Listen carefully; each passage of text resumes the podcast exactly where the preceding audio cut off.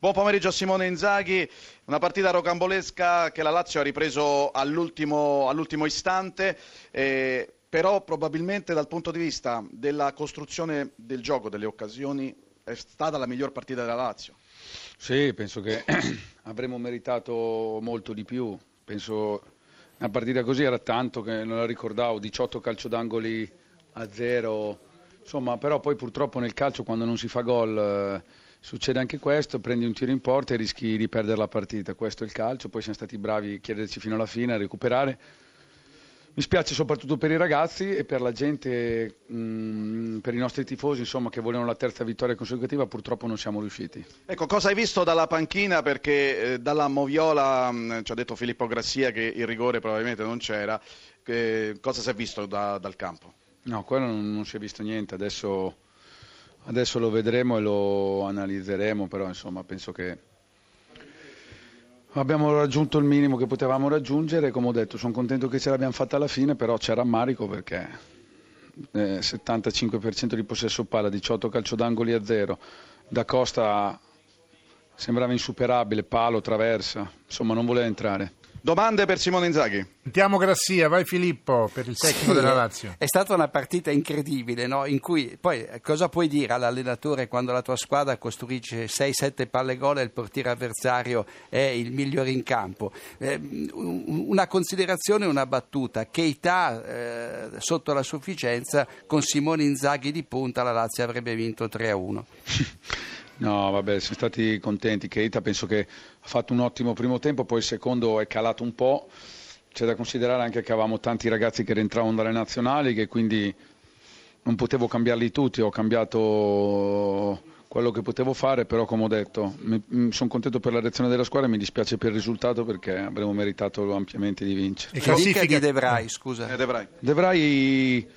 Ha avuto una brutta botta, gli girava la testa, sembrava inizialmente che avesse perso i sensi, ma poi insomma è tutto rientrato, mm, ha preso una grande botta e il dottore mi ha consigliato di toglierlo. Cominciamo dalla fine, eh, è stata una beffa perché il gol del pareggio è arrivato al 52esimo, all'ultima azione la moviola di Filippo Grassia ha sancito che questo fallo non c'era, e, però da sottolineare direi una prestazione gagliarda della sua squadra. Sì, una grande prestazione dal punto di vista caratteriale, della volontà, della determinazione e peccato, peccato aver subito poi il gol al, 96esimo, al 97esimo con Tera. Eh, questo è stato, se adesso mi dite tutto la Moviola dice che non c'era, fa ancora un po' più di rabbia, però è chiaro che dovevamo essere anche un po' più svegli, un po' più lucidi noi in quel frangente, quindi una palla così non si può lasciare con quella facilità bisogna liberarla prima.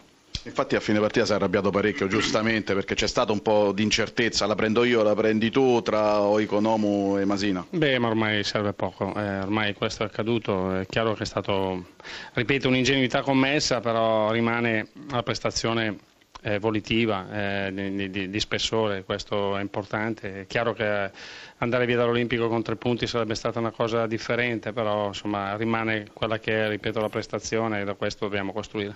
Anche perché non è stato facile preparare questa partita, all'ultimo momento c'è stato anche il forfè di, di Kraft, eh, tante assenze, quella di destro su tutte però ci voleva una grande prestazione dopo la sconfitta interna col Genoa e, e, insomma il Bologna è vero che ha subito parecchio, 18 angoli a zero, da Costa che è stato uh, superlativo in alcune circostanze, però appunto quello che conta in vista del futuro è che la sua squadra c'è e come, soprattutto a livello caratteriale. Assolutamente sì, ma anche per il resto, insomma oggi è inutile stare a dire che mancava Zemmari, mancava Gastaldello, mancava Destro, mancava Kraft poi all'ultimo, quindi però chi ha giocato, soprattutto Baie che ha sostituito Kraft all'ultimo momento, ha fatto un'ottima prestazione e quindi devo dire bravo a lui.